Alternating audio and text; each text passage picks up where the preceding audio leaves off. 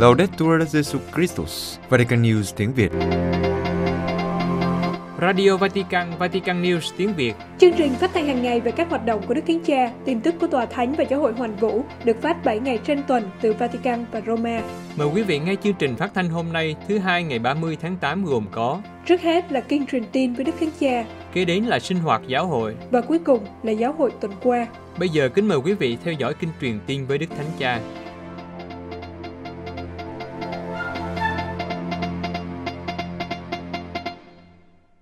Kính thưa quý thính giả, trưa Chủ nhật ngày 29 tháng 8, Đức Thánh Cha Francisco đã chủ sự buổi đọc kinh truyền tiên với khoảng hơn 3.000 tín hữu hành hương tại quảng trường Thánh Phêrô. Trong bài huấn dụ ngắn trước khi đọc kinh, Đức Thánh Cha đã diễn giải ý nghĩa bài tin mừng theo Thánh Marco, phùng vụ Chủ nhật thứ 22 thường niên năm B, thuật lại việc Chúa Giêsu khiển trách một số người Pharisêu và kinh sư coi trọng những nghi lễ bên ngoài và Chúa khẳng định không có gì từ bên ngoài vào bên trong con người lại có thể làm cho con người ra ô uế được, nhưng chính cái từ bên trong con người xuất ra mới làm cho con người ra ô uế. Đức Thánh Cha bắt đầu bài giáo lý như sau. Il Vangelo della liturgia di oggi mostra alcuni scribi e farisei stupiti dall'atteggiamento di Gesù. Tin mừng của Chúa Nhật thứ 22 thường niên cho thấy một số người Pharisêu và kinh sư ngạc nhiên trước thái độ của Chúa Giêsu. Họ lấy làm chướng mắt khi thấy các môn đệ dùng bữa nhưng không thực hiện các nghi thức truyền thống. Họ nghĩ cách làm này của các môn đệ là trái với thực hành tôn giáo. Chúng ta cũng có thể tự hỏi, nhưng tại sao Chúa Giêsu và các môn đệ lại bỏ qua các truyền thống này? Về cơ bản, những truyền thống này không xấu, nhưng chỉ là những tập quán nghi lễ tốt, rửa tay sạch trước khi dùng bữa. Nhưng tại sao Chúa Giêsu không chú ý đến điều này? Bởi vì đối với Chúa, điều quan trọng phải là đưa đức tin trở lại trung tâm của nó. Trong tin mừng, chúng ta luôn thấy điều này, đưa đức tin trở lại trung tâm. Hãy tránh rơi vào nguy cơ này đối với các kinh sư cũng như đối với chúng ta, đó là tuân giữ các nghi thức bên ngoài, trong khi đặt trọng tâm của đức tin ở vị trí thứ yếu. Chúng ta cũng hay trang điểm cho linh hồn theo hình thức bên ngoài và không quan tâm đến trọng tâm của đức tin. Đó là nguy cơ của một tôn giáo bề ngoài, tỏ ra tốt đẹp bên ngoài nhưng lại bỏ qua việc thanh tẩy tâm hồn.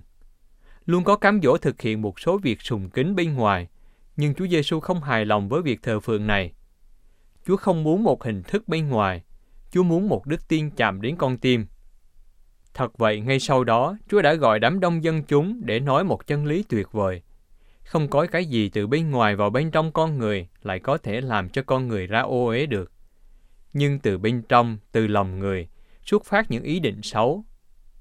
Những lời này mang tính cách mạng, bởi vì vào thời đó, tâm thức của con người cho rằng một số thức ăn hoặc sự tiếp xúc bên ngoài làm cho người ta ra ô uế.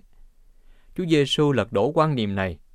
Không có cái gì từ bên ngoài vào bên trong con người lại có thể làm cho người ta ra ô uế được. Nhưng chính cái từ bên trong con người xuất ra là cái làm cho người ta ra ô uế. Anh chị em thân mến, điều này cũng liên quan đến chúng ta. Thường chúng ta nghĩ rằng những điều xấu chủ yếu đến từ bên ngoài, từ cách cư xử của người khác, từ những người nghĩ xấu về chúng ta, từ xã hội. Nhiều lần chúng ta đổ lỗi cho người khác, cho xã hội, cho thế giới, cho tất cả những gì xảy ra với chúng ta. Lỗi luôn là của người khác, của dân chúng, của người lãnh đạo, của rủi ro, vân vân. Các vấn đề luôn dường như đến từ bên ngoài, và chúng ta dành thời gian để đổ lỗi. Nhưng dành thời gian để đổ lỗi cho người khác là lãng phí thời gian. Điều này làm cho chúng ta giận dữ, chua ngoa và làm cho con tim của chúng ta xa Chúa. Giống như những người trong tin mừng, họ than phiền, gây cớ vấp phạm, tranh luận và không đón tiếp Chúa Giêsu. Chúng ta không thể là Kitô hữu luôn than phiền, giận dữ, oán hận và buồn chán đóng cửa lòng trước Chúa. Hôm nay chúng ta cầu xin Chúa giải thoát cho chúng ta khỏi việc đổ lỗi cho người khác. Chúng ta cầu xin ân sủng để không lãng phí thời gian làm ô nhiễm thế giới với những lời phàn nàn, bởi vì đây không phải là Kitô hữu. Tốt hơn, Chúa Giêsu mời gọi chúng ta nhìn vào cuộc sống và thế giới, khởi đi từ tâm hồn của chúng ta. Nếu chúng ta nhìn vào bên trong, chúng ta sẽ thấy hầu hết mọi thứ chúng ta ghét, nó không ở bên ngoài. Và nếu chúng ta thành tâm cầu xin Chúa thanh tẩy tâm hồn chúng ta, thì chúng ta sẽ bắt đầu làm cho thế giới trong sạch hơn. Bởi vì có một cách không thể sai lầm để chiến thắng cái ác, đó là bắt đầu chinh phục nó bên trong chính mình. Khi các giáo phụ, các đan sĩ được hỏi, đâu là con đường nên thánh? Tôi phải bắt đầu như thế nào? Thì các vị trả lời, bước đầu tiên là phải nhận lỗi về mình. Có bao nhiêu người trong chúng ta vào lúc nào đó trong ngày hoặc trong tuần có khả năng tự nhận lỗi về mình? Đây là sự khôn ngoan, học nhận lỗi về mình. Anh chị em hãy cố gắng làm điều này, nó sẽ làm cho anh chị em tốt hơn. Xin Đức Trinh Nữ Maria, đấng đã thay đổi lịch sử nhờ sự tinh tuyền của tâm hồn, giúp cho chúng ta thanh tẩy chính mình, trước hết là vượt qua việc đổ lỗi cho người khác và phàn nàn về mọi thứ. Kính mời quý vị cùng hiệp ý đọc kinh truyền tin với Đức Thánh Cha. Angelus Domini nunciavit Maria. et concepit de Spiritu Sancto. Ave Maria, gratia plena, Dominus tecum, benedicta tui mulieribus et benedictus fructus ventris tui, Iesus. Sancta Maria, Mater Dei, ora pro nobis peccatoribus, nunc et in hora mortis nostre. Amen. Ecce ancilla Domini. Fiat mi secundum verbum tuum. Ave Maria, gratia plena, Dominus tecum, benedicta tui mulieribus et benedictus fructus ventris tui, Iesus. Sancta Maria, Mater Dei, ora pro nobis peccatoribus, nunc et in hora mortis nostre. Amen. Et verbum caro factum est. Et habitavit in nobis. Ave Maria, gratia plena, Dominus tecum, benedicta tui mulieribus et benedictus fructus ventris tui, Iesus. Sancta Maria, Mater Dei, ora pro nobis peccatoribus, nunc et in hora mortis nostre. Amen. Ora pro nobis, Santa Dei Genitrix. Digne ficiamur promissionibus Christi. Benedicat vos, omnipotens Deus, Pater, et Filius, et Spiritus Sanctus. Amen. Sau kinh truyền tin và phép lành, Đức Thánh Cha đã bày tỏ sự lo ngại về tình hình ở Afghanistan, đặc biệt là trong cuộc tấn công tự sát làm cho nhiều người chết hôm thứ Năm vừa qua. Ngài nói, tôi phó thác những người đã qua đời cho lòng thương xót Chúa. Tôi cảm ơn những ai đang làm việc để giúp đỡ dân tộc đang gặp thử thách này, đặc biệt là các phụ nữ và trẻ em. Tôi xin mọi người tiếp tục trợ giúp những người đang gặp khó khăn và xin cầu nguyện để đối thoại và tình liên đới dẫn đến thiết lập một sự chung sống hòa bình và huynh đệ và niềm hy vọng cho tương lai của đất nước. Trong thời khắc lịch sử này, chúng ta không thể dửng dưng. Lịch sử của giáo hội dạy cho chúng ta điều này. Là Kitô hữu, hoàn cảnh này đòi buộc chúng ta phải dấn thân. Vì vậy, tôi kêu gọi tất cả anh chị em gia tăng cầu nguyện, ăn chay và sám hối. Đây là lúc làm điều này. Tôi nói một cách nghiêm túc, đó là gia tăng cầu nguyện và ăn chay, cầu xin Chúa lòng thương xót và sự tha thứ. Tiếp đến, Đức Thánh Cha gửi lời chào đến các thành viên của phong trào Laudato Si và cảm ơn về những dấn thân của họ cho ngôi nhà chung của chúng ta, đặc biệt trong thời gian của thụ tạo sắp tới. Sau cùng, Đức Thánh Cha gửi lời chào đến các tín hữu hành hương đến từ nhiều quốc gia và chúc mọi người một Chúa Nhật an lành và xin mọi người đừng quên cầu nguyện cho Ngài.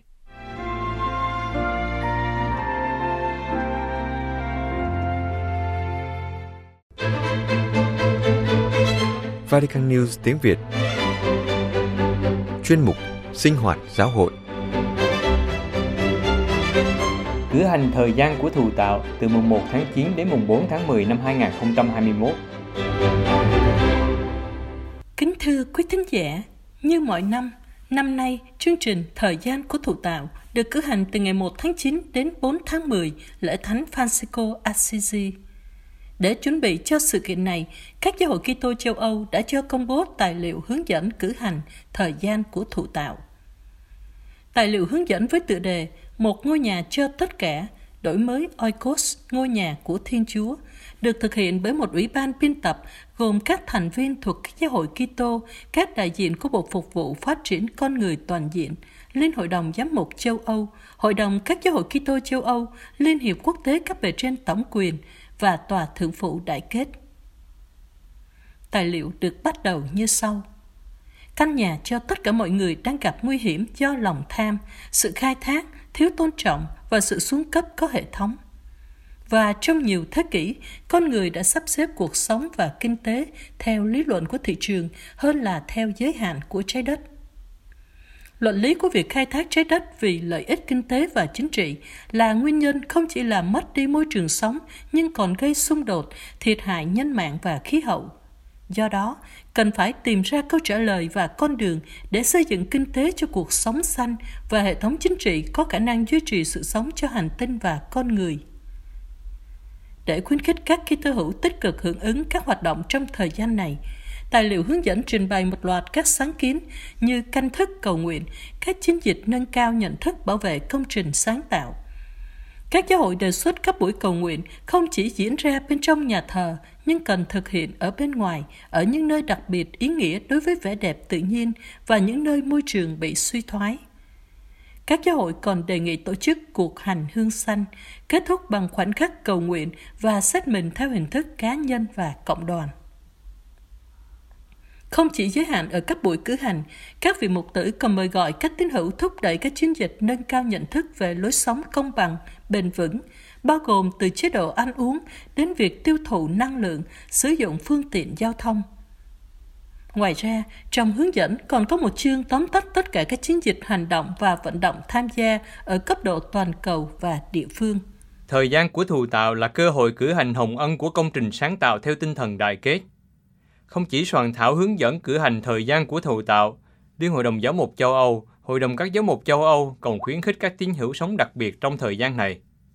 Trong một tuyên bố, Đức Hồng Y Angelo Bagnasco, Chủ tịch của Liên Hội đồng Giáo mục châu Âu và Mục sư Christian Krieger, Chủ tịch của Hội đồng các giáo hội Kitô châu Âu, mời gọi các Kitô hữu châu Âu tham gia thời gian của thù tạo và coi đây là cơ hội để cử hành hồng ân của công trình sáng tạo trong tinh thần đại kết và hiệp nhất trong cầu nguyện và hành động.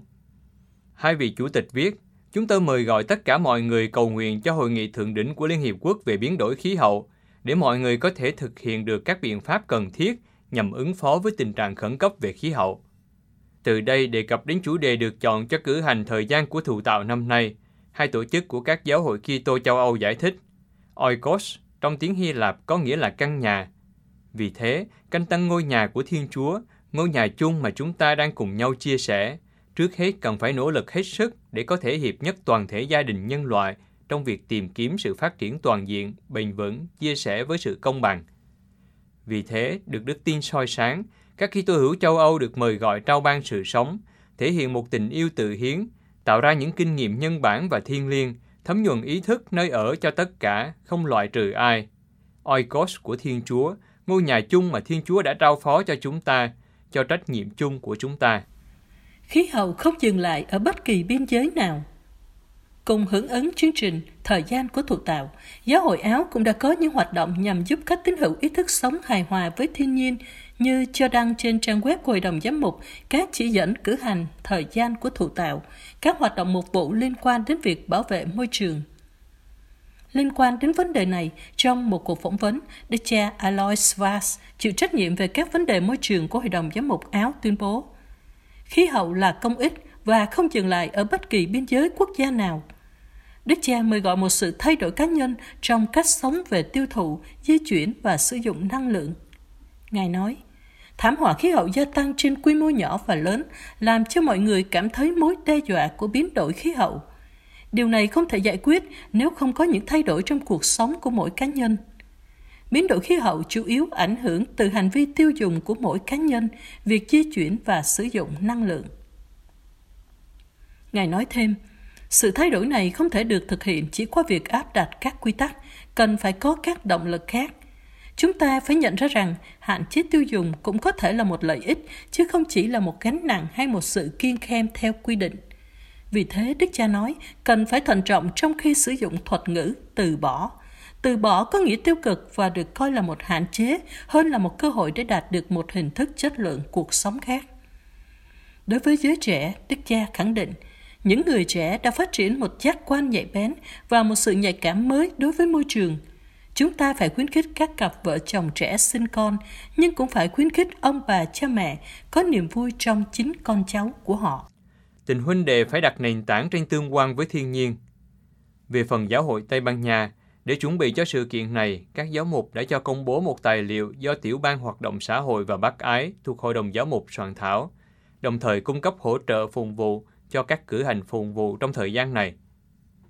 Trong sứ điệp các giáo mục viết, tình huynh đệ phải được đặt nền tảng trên tương quan với thiên nhiên và trên các chính sách con người, ủng hộ nhân phẩm và công lý cho tất cả. Sứ điệp nhắc lại rằng, thời gian của thù tạo là thời gian của các cộng đoàn Kitô trên khắp thế giới – hợp nhất để canh tân đức tin vào Thiên Chúa, đấng tạo dựng, trong lời cầu nguyện chung và trong sự tham gia vào các nhiệm vụ bảo vệ ngôi nhà chung. Nhân loại có nhiệm vụ chăm sóc công trình sáng tạo. Thiên Chúa là cha đã đặt vào tay của chúng ta ngôi nhà chung này, với nhiệm vụ tổ chức và đồng hành cùng với nó trong lịch sử cứu độ.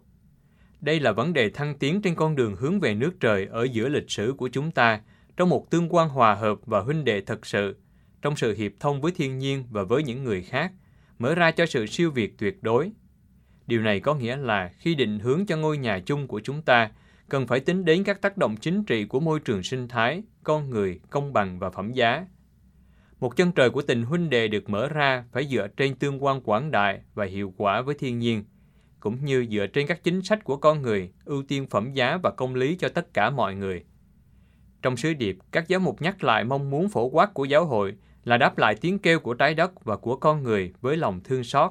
Và vì điều này, chúng ta phải thúc đẩy sự tham gia và dấn thân trong lĩnh vực xã hội và công cộng, bắt đầu từ thái độ cá nhân và gia đình, và từ những lĩnh vực chuyên nghiệp và cộng đồng, biết rằng trong sự dấn thân của công việc luôn phải có tầm nhìn của công ích như một dấu chỉ của sự tiến bộ trên con đường xây dựng nước Chúa và công lý của người.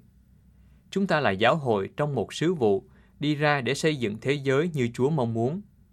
Theo các giáo mục, việc chăm sóc ngôi nhà chung không bắt đầu từ lối tình nguyện anh hùng hay ý thức hệ. Chúng ta phải đề phòng chủ nghĩa cấp tiến hay chủ nghĩa cực đoan. Động lực để chăm sóc thiên nhiên không thể có nền tảng nào khác hơn là nền tảng hỗ trợ cho công trình sáng tạo và toàn bộ lịch sử cứu độ. Đó là tình yêu nhưng không và thánh hiến của Thiên Chúa.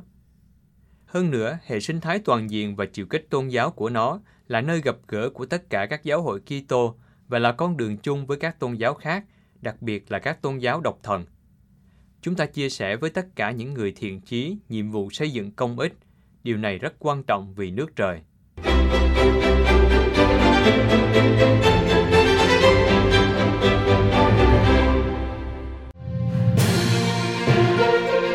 Vatican News tiếng Việt, Chuyên mục Giáo hội tuần qua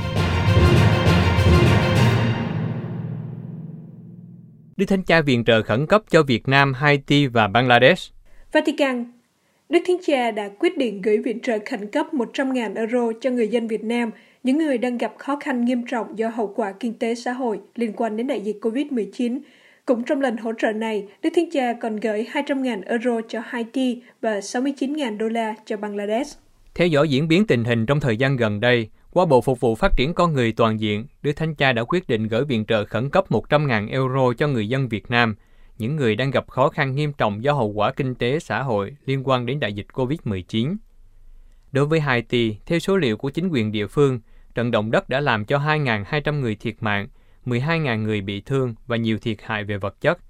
Cũng qua Bộ Phục vụ Phát triển Con Người Toàn diện, Đức Thánh Cha đã hỗ trợ ban đầu cho người dân Haiti với số tiền là 200.000 euro, Số tiền này sẽ được sứ thần tòa thánh tại Haiti cùng với các giáo phận bị ảnh hưởng bởi thiên tai sử dụng hỗ trợ cho các nạn nhân của trận động đất.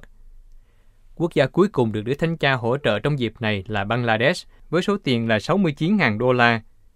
Trong thời gian qua, nhiều người dân của đất nước châu Á này đã bị ảnh hưởng bởi cơn bão Yaas. Ngoài số tiền viện trợ, Đức Thánh Cha còn bày tỏ sự gần gũi thiên liêng và sự khích lệ của tình phụ tử đối với những người bị ảnh hưởng bởi đại dịch và thiên tai. Tổ chức trợ giúp các giáo hội đau khổ lo ngại Hồi giáo cực đoan gia tăng ở Afghanistan.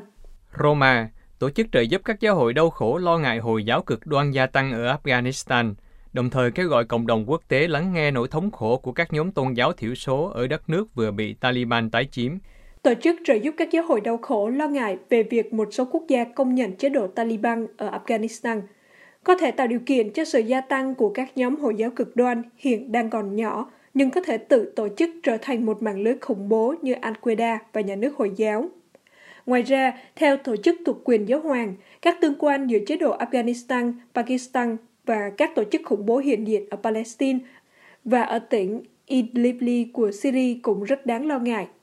Thực tế, ở Afghanistan, mối đe dọa chống lại các quyền cơ bản của con người, bao gồm tự do tôn giáo, không chỉ do Taliban mà còn do nhà nước Hồi giáo Khorasan gây ra. Trong quá khứ, nhóm cực đoan là những người đứng đầu trong các hành động khủng bố. Vào đầu mùa dịch, ngày 25 tháng 3 năm 2020, họ đã tấn công người thiểu số Sikh ở khu vực Sol của Kabul, khiến 25 người thiệt mạng và 15 người bị thương. Tổ chức trợ giúp các giáo hội đau khổ cho biết thêm, IS tiếp tục củng cố, đặc biệt sau khi họ đánh bại ở Syria và Iraq, và các cuộc đàm phán hòa bình giữa Taliban và NATO được bắt đầu. Thêm vào đó, ngày càng có nhiều người trẻ có trình độ thuộc tầng lớp trung lưu và các nhóm thánh chiến chuyên nghiệp đến từ Al-Qaeda gia nhập tổ chức này. Tổ chức trợ giúp các giáo hội đau khổ kêu gọi cộng đồng quốc tế lắng nghe tiếng nói của nhiều người đang đau khổ, bảo vệ nhân quyền của tất cả công dân Afghanistan, bao gồm cả các Kitô hữu, các tín đồ của đạo Hindu, Baha và Phật giáo. Bởi vì theo tổ chức, việc tái áp dụng luật Sharia sẽ xóa sổ một số tự do, bao gồm cả tự do tôn giáo. Điều trước đó đã phải rất khó khăn mới đạt được. Hậu quả là những ai không theo Hồi giáo sẽ dễ gặp nguy hiểm.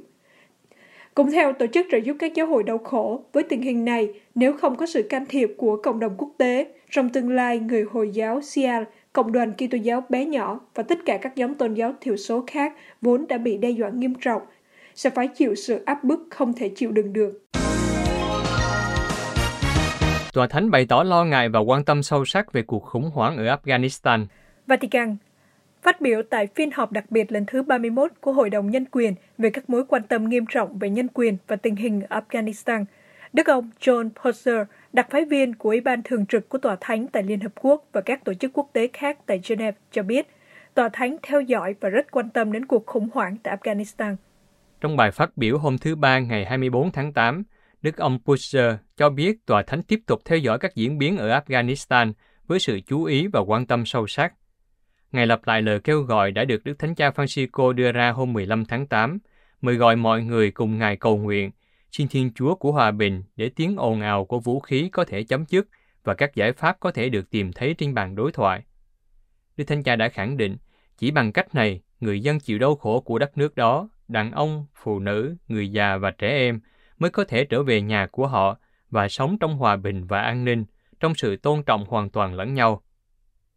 Tòa Thánh kêu gọi tất cả các bên công nhận và đề cao sự tôn trọng nhân phẩm và các quyền cơ bản của mỗi người, bao gồm quyền sống, quyền tự do tôn giáo, quyền tự do đi lại và quyền hồi hộp trong hòa bình. Đại diện của Tòa Thánh nói thêm, tại thời điểm quan trọng này, điều quan trọng là hỗ trợ sự thành công và an toàn của các nỗ lực nhân đạo trong nước trên tinh thần liên đới quốc tế để không đánh mất những tiến bộ đã đạt được, đặc biệt trong lĩnh vực chăm sóc sức khỏe và giáo dục.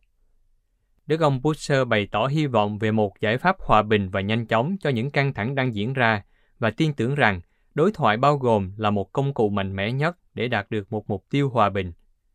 Cuối cùng, Đức ông kêu gọi toàn thể cộng đồng quốc tế chuyển từ tuyên bố sang hành động bằng cách tiếp đón những người tị nạn trong tinh thần huynh đệ nhân loại. Theo cơ quan tị nạn của Liên Hiệp Quốc, có 2,5 triệu người Afghanistan đã đăng ký tị nạn. Trong những tuần gần đây, hàng ngàn người đã cố chạy trốn khỏi đất nước, đặc biệt là tại sân bay Kabul, thông qua các thang máy bay dành cho người nước ngoài và người Afghanistan. Các quốc gia xung quanh đang lo lắng về một cuộc di cư qua biên giới của họ trong bối cảnh căng thẳng hiện nay.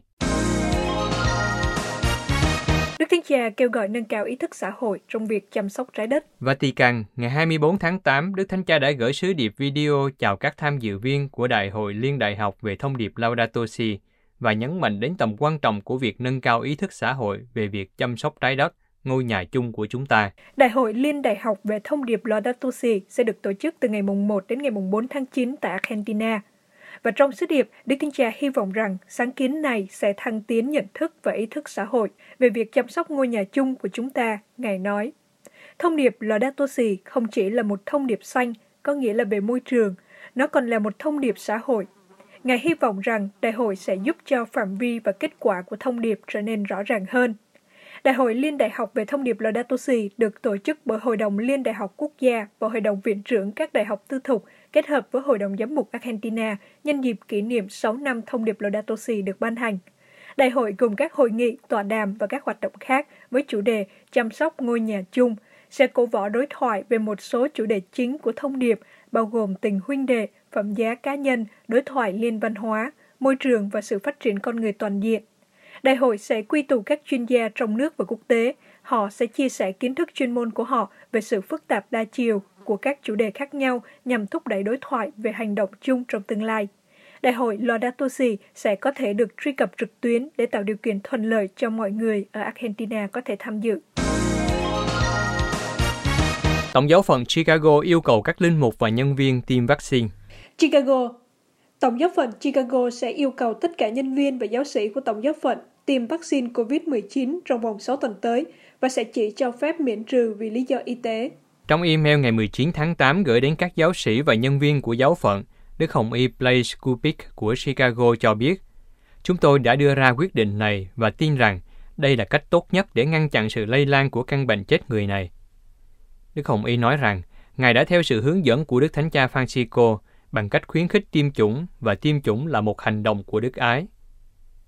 Thư của Đức Hồng Y giải thích rằng, một khi vaccine được cơ quan quản lý thực phẩm và dược phẩm chấp nhận hoàn toàn, thì các nhân viên và giáo sĩ sẽ được yêu cầu tiêm hai liều vaccine trong vòng 6 tuần. Ngày 23 tháng 8, vaccine do Pfizer sản xuất đã được cơ quan trên hoàn toàn chấp thuận.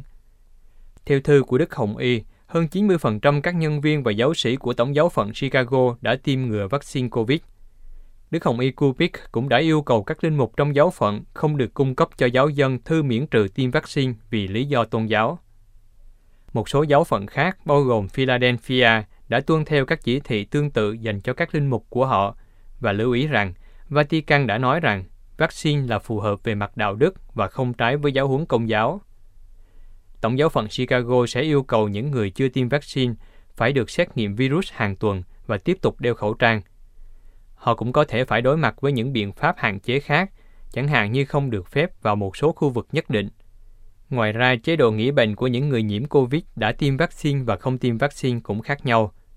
Người không tiêm phải sử dụng thời gian nghỉ bệnh cho phép hay thời gian nghỉ riêng để thực hiện cách ly 10 ngày, trong khi người đã tiêm vaccine thì được thêm 10 ngày nghỉ bệnh.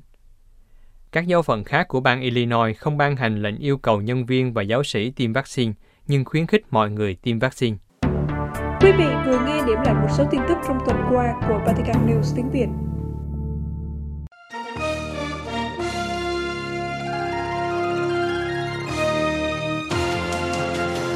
Cảm ơn quý vị đã chú ý lắng nghe chương trình Radio Vatican của Vatican News tiếng Việt. Xin Thiên Chúa chúc lành cho quý vị và toàn gia quyến. Laudetur Jesu Christus, ngợi khen Chúa Giêsu Kitô.